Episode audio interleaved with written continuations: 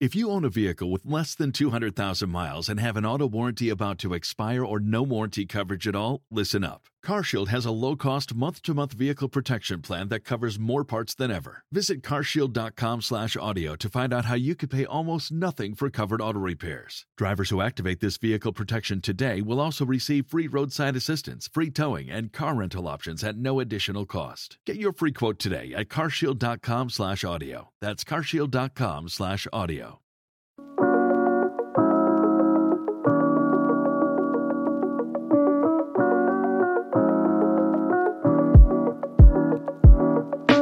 Oh yes, Hayden Winks. We are, I believe, 5 weeks into Best Ball Mania 3, by the way. We're making 3 millionaires out there on Underdog Fantasy this summer. 5 weeks allows, the ADPs to settle, the picks to be kind of locked in. But we're going to call it the outrageous ones today. The outrageous ADPs, the speculative selections, the ridiculous moves that many of you all are making. You know, we're drafting. We're doing a bunch of employee drafts. We stream those every Monday night too. And while, Hayden, ADPs are pretty good, we know things are going to shift as well. And so we're ready to get ahead of that and call attention to maybe some of the bad moves you are making right now. ADPs definitely are predictive. I think that we can outperform ADPs, but ADPs for the most part get us all the way, I would say, to third base. And then from there, we have to figure out like the little disagreements. And I think a lot of people I'm noticing, I watch a lot of these draft streams, including our own. A lot of people now are just drafting based off of ADP and then scrolling down a little bit and grabbing a player. So today's show, I'm trying to find a couple players that are right next to each other in ADP and be like, all right, we got to flip these. Not like one is 60 spots lower than he should be ranked, but like a difference of 10 is going to be pretty big for your best ball exposures. And there's a lot of exposure tools and all that stuff coming out. This is going to be the next wave, is like these little debates are going to be really big. And if you want 40% on a player versus 6% on a player in the same tier, this is how it's going to be done. Okay. Stop making these stupid selections, everyone. Okay. Here we go. Hey, why don't you go first? We don't know what the other person is going to say, by the way. So this may, open up some doors and some discussions, but why don't you go first? So I'm looking at the running backs in the early 100s here. Devin Singletary, James Cook, Chase Edmonds are the three that I want to be fading, and I want to be on Melvin Gordon, Ramondre Stevenson, and Alexander Madison. All these, basically, we were flip-flopping these tiers, and I think that you can get Alexander Madison and Ramondre Stevenson up even into another tier. And this is just basically a player archetype debate here. And this is my favorite thing about player discussions, is when a certain player just doesn't even fit the type of mold that a fantasy back typically comes from. I'm talking about Devin Singletary and James Cook in particular here. The Bills don't use their running backs like other offenses do. We always talk about how their neutral pass rates are so high, and Josh Allen, when he gets in the red zone, he runs a lot. Last year, Devin Singletary basically had the role to himself, and still Devin Singletary was 123rd overall and better in best ball points per game just because he's not utilized in that capacity. This year, he's not going to catch many passes because James Cook's there, but James Cook is too tiny. And then you go to Chase Edmonds. Chase Edmonds, he had a couple spiked weeks last year, and he was 122nd overall and better in best ball points per game because he's not a goal line back. They have Sony Michel. They have Raheem Mostert. He's probably not going to be the goal line back. So how are you ever going to get Chase Edmonds, James Cook, Devin Singletary to have massive spiked weeks here? It's going to happen maybe once or twice per season. I don't see them going on an extended run here, and that's the exact opposite of Melvin Gordon, Ramondre Stevenson, Alexander Madison, more physical backs. They can have a stretch all of November where they're a top 10 running back. I don't think you can say that about the other backs there. First of all, love when you highlight three players that we already have individual videos on the channel. So all of you go and watch those as well. I have a little bit more on the Alexander Madison types as we go along, so won't dive into that one. But I'm totally with you on the Buffalo Bills exposure to their running back room, because it's one of those three offenses that I think we all want to force players into, and those might be the easiest ones to create a stack of. But when we talk about rushing production and touchdown production, so much of that for running backs are inside the 20 and inside the 10. And Josh Allen is just incredible in that area. Devin Singletary, it was interesting last year to watch, you know, not going to say the development of his receiving prowess, but there was a slight change in Josh Allen's ability to hit the check down in phase and inside the structure of an offense. Now that led to games of, you know, 7 targets, 6 targets, 8 targets. One, this isn't full point PPR. It's half point PPR. Big difference. And two, you bring in James Cook. And while we love James Cook as a talent, I think this is one of those prime examples of a team chasing an archetype of a player, J.D. McKissick, where it's going to matter more for the success of the team and in real football than it is in fantasy football. Like there is just, I don't think a true outcome this season that you can paint the picture of a 199-pound running back in James Cook having 17 to 20 touches per ball game. You can 100% do that with Alexander Madison. We've seen that in the past. You can 100% do that with Melvin Gordon. We've seen that in the past. And you can 100% do that with Ramondre Stevenson. He had 3 of those games already last season, and now he enters year 2. And so when you play for upside in this area, when best ball, when you don't have to worry about, you know, keeping these players on your bench in a managed season-long league, and you just get to play them when they get those 20-touch opportunities, those are the games that you want, the 20-plus point outcome games. And I just don't know how many of those you're going to get from the Singletaries and James Cooks of the world. Yep. Last year, Ramondre Stevenson was 77th in better and best ball points per game because he can operate as a complete back, and the Patriots do use their running backs in the red zone. Alexander Madison got about 2 or 3 starts last year. That got him up to 93rd overall in better and best ball points. What happens if Dalvin Cook tears his ACL tomorrow? Alexander Madison would be going inside the top 25. And then I think the player that I really want to highlight here is Melvin Gordon. It's not necessarily this year's James Conner or Leonard Fournette because Javonte Williams will be involved in ways that Chase Edmonds just never was going to be. But if Javonte Williams misses time, man, you're getting the Broncos running back with Russell Wilson. The Broncos play the Chiefs. Everybody wants to stack that game for week 17 and for Best Ball Mania 3, and rightfully so. He's the player that, while we disagree with how explosive he is, he can play in any situation. He's a veteran. The Broncos retained him even with a new coaching staff. He can be a top 20 running back in this offense. No questions about it. So even if you just get a couple missed games from Javonte randomly, Melvin's going to pay off, you know, and there's a chance that this remains like, I'm not projecting this, but there's a chance this is a 40-60, 50-50 backfield in the first place. And if that happens, he's probably going to pay off this ADP still. Yeah. I feel like Melvin Gordon was a player that we talked about every single week, because while we all love Javonte Williams and how explosive he is, especially when breaking tackles, it constantly overlooked of the free Javonte takes of how good Melvin Gordon was last year, despite some really ill-timed fumbles.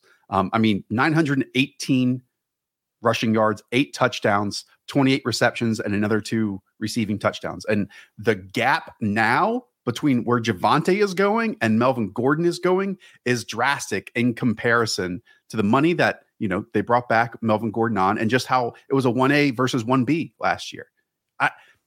Unless I'm totally changed, which it could, because Javonte, you know, second-year player and things do shit. He's good. He is good. Very good. But to your point, more than anything, Melvin Gordon is being underrated. I'm going to go out of order here and kind of tail end the conversation of what you were talking about with Alexander Madison to really my point. And overall, the player who was going way too late is Khalil Herbert at running back 52. And it's because of the conversation we just started. Like running back insurance, other people might call them handcuffs, are super valuable in best ball. And where Khalil Herbert is going as running back 52 versus other, and let me use this word, elite running back insurance types, it's way too much of a gap. I mean, for the Packers, their quote-unquote running back insurance, their second running back off the board, and A.J. Dillon is running back 25. We know if Aaron Jones goes down, boom, 20 touches a week. It is for the Dallas Cowboys. If Ezekiel Elliott goes down, boom, Tony Pollard, running back 29. Explosive 18 to 22 touches per week. While other people hated him, we loved Alexander Madison last year, and we saw it. He's going as running back 39 because when Dalvin Cook goes down, boom, 18 to 20 touches per week. Yet, if David Montgomery goes down, we are able to get Khalil Herbert for a running back 52 price. last year in the games that David Montgomery missed, he averaged 20 carries for 86 yards and 2 receptions for 11 yards. Look, these types, I know that they aren't easy to draft right now because you want points each and every week from every single pick that you make in best ball. But think of the gigantic outcomes that are in play for a back that gets 15, 18, 22 touches when the starter goes down. And I'll throw out some figures here. Rashad Penny in week 17 last year, 31.5 points, won someone $1 million. Darrell Williams had 24 points in that week. Boston Scott had 22 points in that week. D'Onta Foreman had 19 points in that week. Just go to week 16. Justin Jackson had 30 points in that contest. Think of the big outcomes here. And Khalil Herbert is the back with the biggest opportunity of touches if the starter goes down at the best value right now. So really, to me, Khalil Herbert should be even closer to Alexander Madison and at least in the running back 40s territory.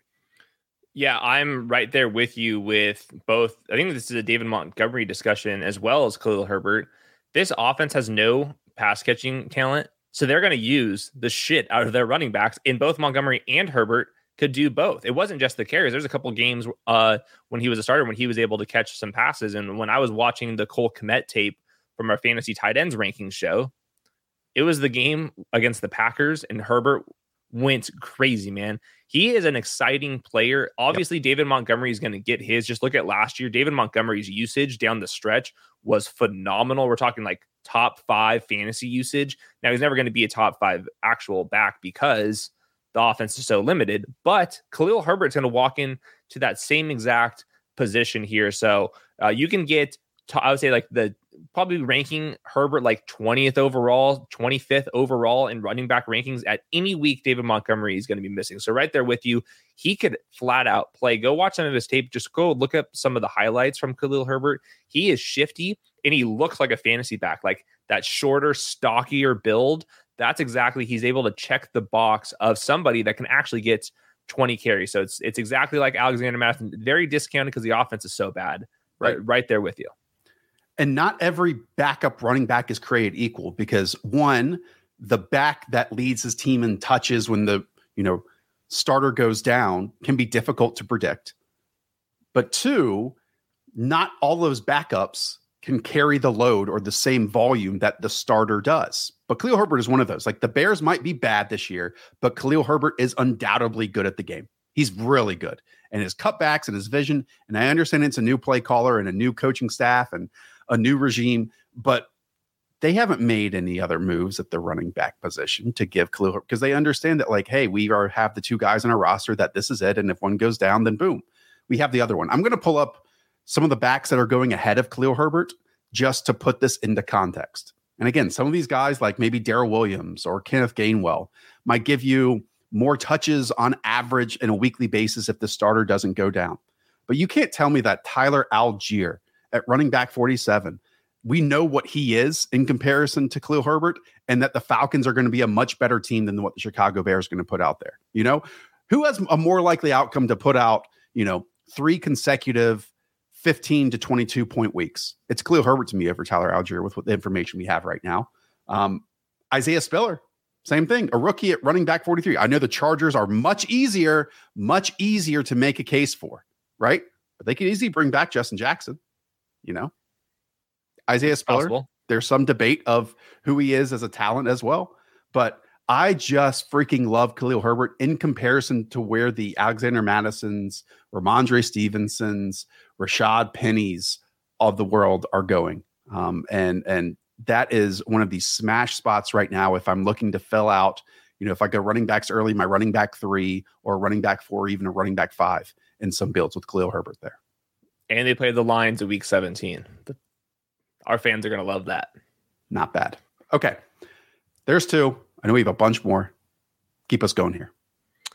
All right. I think we might be tag teaming this one. I'm looking at the quarterback rankings.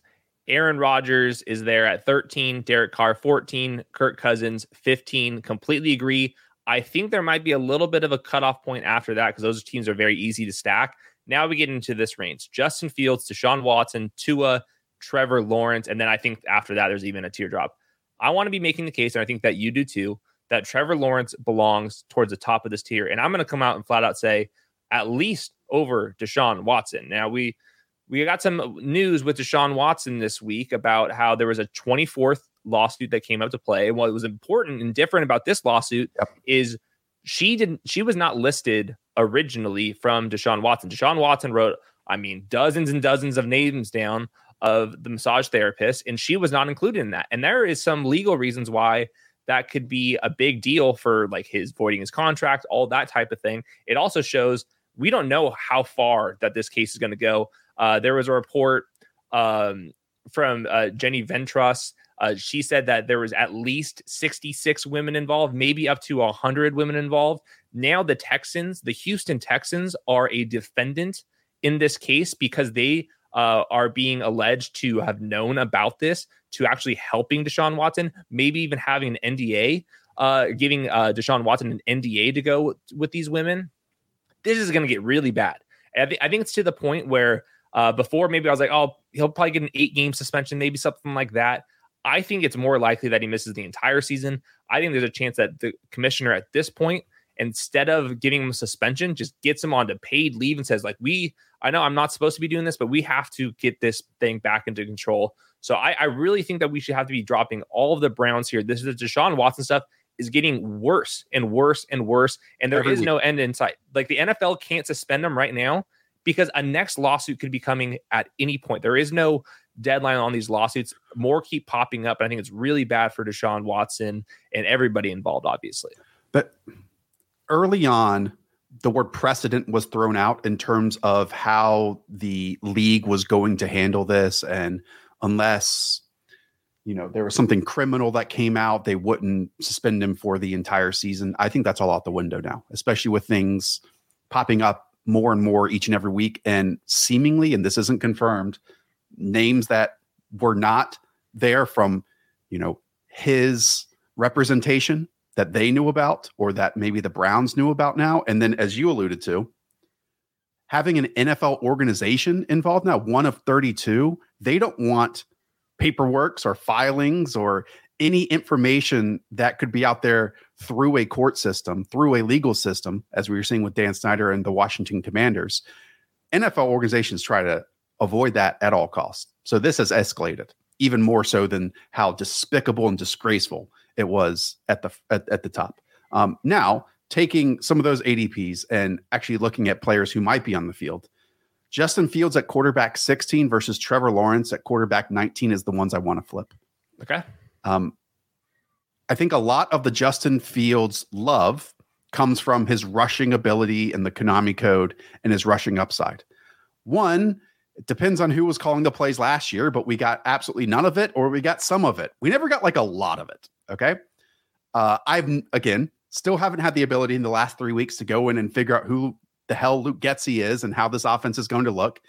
But overall, Hayden, maybe you agree with me. I know it's the Jaguars, but I feel so much better about the Jaguars offensive personnel and the play caller than I do about the Bears offensive line personnel and play caller at this moment.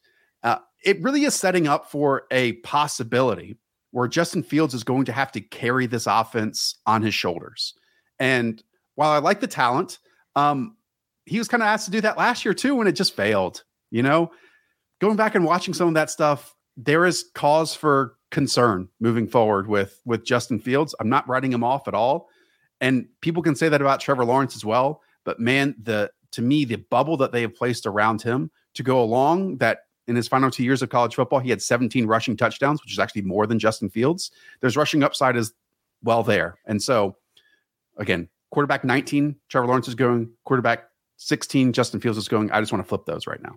Yeah, it just comes down to the experience that the Jaguars coaching staff has versus the experience the Bears has. And the Jaguars offensive line is way better. Their skill position group is not good down there in Jacksonville, but it is better than the Bears one. And Trevor Lawrence, just bottom line, played much better than Justin Fields. Now, obviously the Konami code matters here to an extent. So I think that Justin Fields is a fine pick. His ADP has dropped since Best Ball Mania has launched, but Trevor Lawrence at 148th overall, he could be the one. And all of his pass catchers are so cheap. You can get Christian Kirk around 90th overall. Evan Ingram doesn't go until like 190th overall, and we both like Evan Ingram's potential. Zay Jones goes undrafted in Best Ball Mania. They can give him or they gave him a ton of money. So it's a very stackable offense here. And they have an easy matchup against the Texans in week 17 if you're playing the puppy or Best Ball Mania 3. But really, it's just he struggled at times. He forced some throws. He wasn't as accurate as I thought he was coming into the league. But Trevor Lawrence is pushing the ball downfield, and he's super smart. And the offensive system is just going to be so much better. So it's very easy to project Trevor Lawrence for a much better season. He has to have a much better season to still pay off this ADP, but there's just so much more help around him that I think that if there was a quarterback that goes from quarterback 17 up to like quarterback 9 this year, I think that Trevor Lawrence is certainly at the top of that list. Yeah, and if you are taking Travis Etienne at running back 18, thinking he might be this year's DeAndre Swift as a guy who thrives in the pass-catching game, stacking him with Trevor Lawrence makes sense too. Okay, we did tag team that one because that was one of my four. So then, if you have no more names to talk about the quarterback, why don't we jump on over to, the wide receiver 41 compared to the wide receiver 48. And these players are on the same team. One's a rookie in Sky Moore, and the other is a guy that they're paying, I don't know, the 7th most money among any Kansas City Chief out there this season. And that's Marquez Valdes-Scantling. Again, Sky Moore, wide receiver 41, a rookie, the mystery box, 54th overall selection, versus a guy who during his last 4 years with the Green Bay Packers played one role and one role only, and that was to get down the field and make big plays. So when you look at it, last season, Patrick Mahomes had 76 pass attempts of 20-plus yards. Tyreek Hill had 28 of those targets. Aaron Rodgers had 73 passes travel at least 20-plus yards. And Marquez Valdes-Scantling had 22 of those targets in just 11 games, I might add. An absurd percentage, 45% of MVS's targets last year were 20-plus yards down the field. He had more deep targets than short targets. So if we, in this area of the draft, when wide receiver 48, it's very hit or miss. You're not technically relying on them on a weekly basis to fill out one of your, 3 wide receiver spots. Why not get the guy with the sky-high ceiling? And that's not Sky Moore on these big weeks, potentially. It's Marquez Valdes-Scantling to create these big plays, one of the best vertical throwers, where he was even limited last year in his amount of downfield attempts in comparison to previous years. And just where he's going, I want to flip these two outright, because MVS right now is still arguably the most undervalued wide receiver pick out there on Underdog Fantasy. He's going to be 28. They just paid him a ton of money. He is Mr. Better in Best Ball. And I'm totally there with you. The thing, just talking about Sky Moore, because we haven't really talked about him as much. His ADP is like just ludicrous to me. Absolutely ludicrous. When we're talking about second round picks, and we're not talking about the top of the second round, we're already getting into this kind of danger zone. Lots of Denzel Mims out there, lots of Andy Isabella's in this kind of range. It's not a bankable range, especially because there were so many wide receivers that got drafted ahead of him. He is a little bit tinier. I thought he was very good. His numbers were certainly good, early declare, all that stuff, but it was from a smaller school, and I'm worried that they might view Sky Moore as a long-term option, and they gave Juju a 1-year contract. MVS, they can get out of his contract if he's absolutely terrible, and which I'm not expecting. But it seems like Sky Moore might be that number 3, number 4 option, rotating with Mecole Hardman, who I think is like the longest tenured pass catcher outside of like Travis Kelce and Mahomes. It's like outrageous. And I'm worried about playing time for Sky Moore. If he's as good as we thought he was in college, it's not going to matter all that much. But if you were ranking the wide receivers, and you're like, all right, who has playing time concerns starting now? It would be Sky Moore. MVS is not going to be coming off the field too much. He's way too big. Look at all the other wide receivers on the Chiefs. It's shorter, undersized guys that are going to be underneath. Within 10 yards of the line of scrimmage, that's mostly Travis Kelce as well. There's one player on this roster that can go downfield, and that's MVS. So he's not coming off the field. To repeat that, there is one player on this roster who wins vertically with a quarterback who loves to throw vertically, had the lowest by far in his career of passes that traveled 20-plus yards in terms of his, attempts, and he was still top 7 in the league in that area. As you outlined, I love Sky Moore pre-draft. You love Sky Moore pre-draft. He forced the most missed tackles in this class at 26. You know, he played 252 slot snaps out of 824. He kind of is an outside wide receiver. And, you know, a lot of his big plays were versus press coverage and man coverage.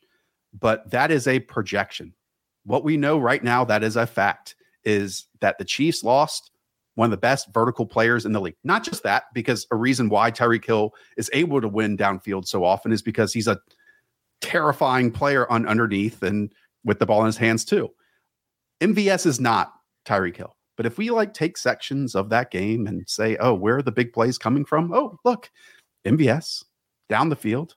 And look, he wasn't efficient at all in that area. In fact, I think last year, Hayden, he caught only 6 of those 22 targets, which was like a 27%.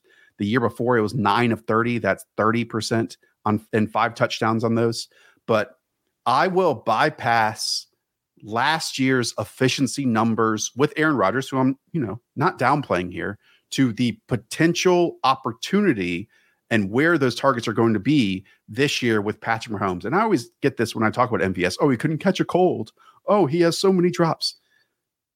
If you're drafting against those people, lucky for you, because that means you're going to wind up with a player like MVS in this range. And the outcomes of potential spiked weeks in best ball, goodness gracious, give it all to me. He pays off his price tag if Travis Kelce stays healthy. If Travis Kelce misses time here, we are going to be full-blown panicking about where the targets are going. And MVS, I think, could be somebody that doesn't have to necessarily just be a downfield player here. I'm going to get down into the disgusting range unless you have another name to bring up. Let's do it. We're getting in down to the nitty-gritties down here and the 190s, 180s overall on Underdog Fantasy promo code the show. And I want to be talking about Mr. Julio Jones. Julio Jones is being drafted 196 overall. There are some drafts where he is not being drafted, period, on the Puppy or Best Ball Mania 3. Julio Jones surprised me. I went back and I looked over his last 2 seasons. He's still averaging 10.4 yards per target, which is absurd. Even last year, if you remove Julio played like 2 games where he was clearly not healthy. If you remove those 2 games, he still averaged 55 yards. That's not totally scrub numbers. His yards per out run for sure is down. We can't project him to stay healthy, but his yards per out run still at 1.84. That's still decent. So I want to take him over Odell Beckham at least. Odell Beckham tore his ACL in middle of February. His last ACL recovery took an entire year. We didn't see the explosiveness come back like 2 years later. So I think Julio Jones is going to get signed here. He's linked to the Green Bay Packers. And if that happens, man, Julio Jones' ADP is going to spike. I'm not saying he's going to stay healthy. He's going to be the best player of all time. But I think if you look at the numbers a little bit, in those healthy games, he still offered some big play potential. And I think that this ADP is still going behind Will Fuller, who I haven't even seen his name linked to anybody. No. Curtis Samuel, you're drafting Curtis Samuel, who's already committed to the Commanders as the number 3, and he can't stay healthy. KJ Hamler's the number 4. He hasn't been healthy. So there's some names like Sammy Watkins. Sammy Watkins isn't known for his health. All these names to me are just too low. I get it. Julio Jones is old, doesn't score touchdowns, any of that stuff. But at some point, you got to roll the dice here. He's going to be your wide receiver 8, wide receiver 9. Sign me up for that. It was never going to work with Julio Jones and Mike Vrabel because Julio just doesn't want to practice anymore. He gets banged up a little bit and it's like, hey, man, just save me for Sundays. And Mike Vrabel wants you to run wind sprints for 45 minutes every single day. Just joking. Really like Mike Vrabel as a head coach. No, that's not a joke. He wants his guys out there, and he is willing to call you out when you're not. It's absurd. And it wasn't going to work at all again from the start, even though what they did was second round pick. Again, Julio had games of 6 for 128, had games of 4 catches, and then closed out with a 5 for 58, and then the playoffs a 6 for 62. There's still something left there. Like this is, I think, the player since 2015 that has the most receiving yards in the league. It's just trying to get ahead of, because he's going to be signed now because we know Julio doesn't like to practice. That could happen one week into training camp. Perfect. ADP will be low. Perfect. I'm with you. Just in relation to, the names he is going around. I don't know what to expect from John Mechie, who's a slot receiver for the Houston Texans. You mentioned some great other veteran names like Sammy Watkins and Odell and Will Fuller, and you bring up Curtis Samuel's name. Look, I still love Curtis Samuel, man, but Jahan Dotson, every single Washington Commanders beat writer is just hyping him up right now. And Terry McLaurin's going as a top 20 wide receiver too, you know? So I'm with you on Julio. This is a step ahead of where he is going to go when he eventually does get signed, because he has something left. He has you need something 2 weeks from Julio at this price. And just going back to Odell, Julio Jones had more yards per game than Odell did last year on the Rams. If you remove all their unhealthy games, his yards per route run was better. And the big thing is Julio Jones doesn't have a torn ACL right now. I really do not understand this. Julio is going to get signed somewhere, and I hope it's like 2-3 weeks before the beginning of the season starts, so we can keep this ADP really low. If he goes to the Packers, he'll be like 130th overall, somewhere like that. Every single one of these free agents, Jarvis Landry, immediately where they get signed, even in not even a good spot with the Saints, immediately goes up. And I know it's not a game about closing line value. That's a great comparison, Hayden, though, because Jarvis Landry has this perception from the public that he's not explosive and he's just a volume sponge. Julio's perception is going to be wildly different once he signs. And you said it. What, Jarvis jumped up 5 or 7 wide receiver spots as soon as that happened. And also the Saints is the number 3. Like, it wasn't a great situation. And Jarvis Landry is the anti-better in best ball. And Julio Jones, I think, is just going to kind of slide into that role where he's not going to be a possession receiver anymore. He's going to go out there and just be like, all right, I'm going to be the deep threat guy. And if you hit me for 2 spiked weeks, you already paid off this price tag. Okay, we'll stick with wide receivers. This is my last one, by the way. And I'll paint a little picture and then we'll get to the actual names. But 7 teams, wide receiver 3. They're number 3 drafted wide receiver. And one team's actually 4th wide receiver, are currently being drafted ahead of the Patriots wide receiver 1, whether you believe that's DeVante Parker or Jakobi Meyers. And I get a lot of these, you know. Russell Gage is being drafted as the 3rd Bucs receiver at wide receiver 43. MVS, as we just outlined, somehow still after Sky Moore at wide receiver 41. Stop being stupid, everyone. Is being drafted at wide receiver 48. Tyler Boyd, wide receiver 53. Tim Patrick, wide receiver 58. Jamison Crowder, wide receiver 61. Anyways, I could list a couple more. The one I have issue with is Rondale Moore at wide receiver 56. And I get it, man. Thick Tavon, he's fun, he's exciting. But we're talking about a dude last year who had 54 catches with an ADOT of 1.1, okay? And they also traded a first-round pick for a guy who probably fills the vertical slot element that they lost in Christian Kirk and Marquise Brown. That's the best role he could have. And maybe it slightly changes in the first 6 weeks without DeAndre Hopkins as one of the pure outside wide receivers. So let me ask you this. Considering Rondale had 54 catches last year with an ADOT again of 1.1, that will never be worth not repeating. What if Rondale goes out there this year and has like, I don't know, an 83 catch, 866 yard, 2 touchdown season? That'd be pretty damn good. That'd would be great for him. I mean, that would be an incredible jump into Rondale being an actual wide receiver, which I haven't seen yet. And I have to believe it before I see it, or until I see it. Okay. That's what Jakobi Meyers put out there last year. You know, Jakobi Meyers led the New England Patriots in wide receiver snaps last year, was in 11 personnel as a slot guy, was in 2 tight end sets as an outside wide receiver. I don't think his job is going away, Jakobi Meyers. Now, could you argue, sure, Kendrick Bourne did really well and might be a better player. DeVante Parker might score more touchdowns.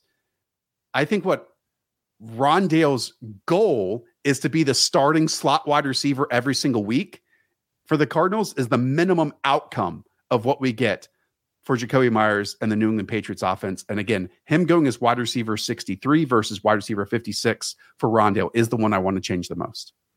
I'm not on Rondale Moore for sure. I think that DeAndre Hopkins is the name I like best in for on Underdog right now, because week 17 is where all the money is, and DeAndre Hopkins will be out there, and there's a price down, a price decrease with both DeAndre and Kyler Murray. Where I disagree with you here is Jakobi Meyers to me is also in that bucket of players where the way that he wins is not all that appealing, and I think that there is risk for him losing some snaps here. To me, DeVante Parker is the name that I want. I'm bringing up DeVante Parker versus Jakobi Meyers. They're being drafted right next to each other, and DeVante Parker does go a little bit ahead, but I think this gap needs to be much bigger. DeVante Parker is a true X receiver. He's had reasonable numbers, not great numbers, but reasonable numbers at time. They just traded for him because they need this body type. Jakobi Meyers, they can get that body type with Kendrick Bourne. They're going to be rotating Nelson Aguilar and Tyquan Thornton, both little skinnier type players. They need that true dog. And that's what DeVante Parker at least could be in this offense, just to round this thing out. The Patriots, the last player the latest a player is drafted on each team in the league. Right now, they're the lowest. Jaguars, 49.5 overall. The Jets, 49.9 overall. Bears, 54th overall. Texans, 58th overall. Listen to this gap. The Patriots, it is at 96th overall. That is a 30-40 point difference versus the rest of the league. And if you look at the receivers, Titans, 73rd overall. Jags, 87th. Packers, 94th. Giants, 97th. The Patriots, 133rd overall. This is outrageous. There is somebody on the Patriots that is going way too late. And to me, I think it's going to be DeVante Parker. I know we felt for this a million times, but I like Mac Jones a little bit. Look at his numbers last year. I think DeVante Parker is like the role that the Patriots really needed. They didn't have this type of player last year, and I think that he's going to be the player that's locked into the starting lineup, and then it's going to be a guessing game for the number 2 and number 3 spot. Yeah, while I highlighted Jakobi Meyers, I also wrote down DeVante Parker because I think you can make the case like you just did for him as well. Moreover than anything, this was to call out how late all the Patriots personnel are going in drafts in comparison to the tertiary or the fourth, or even sometimes fifth options on these teams, right? Like Mecole Hardman, potentially, or Sky Moore is the fifth option on the Chiefs, and it's going ahead of the number one option on the New England Patriots. We also think if we're trying to project and get in the mind of the Patriots, which we did very well last year heading into the last season, we think they're going to throw a little bit more. You know, they're going to trust Mac and maybe throw out the rock 35-something times in some games. Getting one of these wide receivers at the price right now is pretty appealing. I don't think Jakobi Meyers is going to get back to his 126 targets last season, but I also think he probably has some touchdown regression in his category where he had 2 touchdowns last year, and it was becoming a meme of if he's ever going to score because it'd be a pass interference or a holding play every single time he actually found the end zone.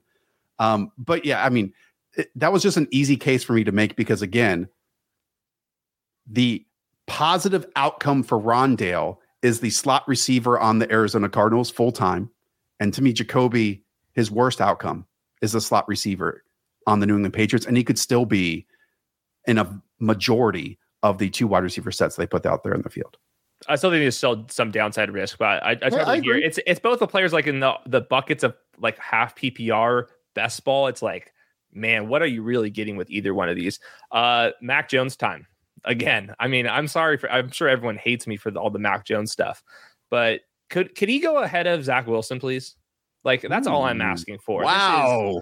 Really, let's go over this. Last year, EPA per play, Mac Jones 14th, Zach Wilson out of 31 quarterbacks, 31st. Yards per game, 17th for Mac, 31st for Zach Wilson. Yards per attempt, 14th for Mac, Zach Wilson 31st. Sack rate, and this is super important because if you're taking sacks, you're punting the ball.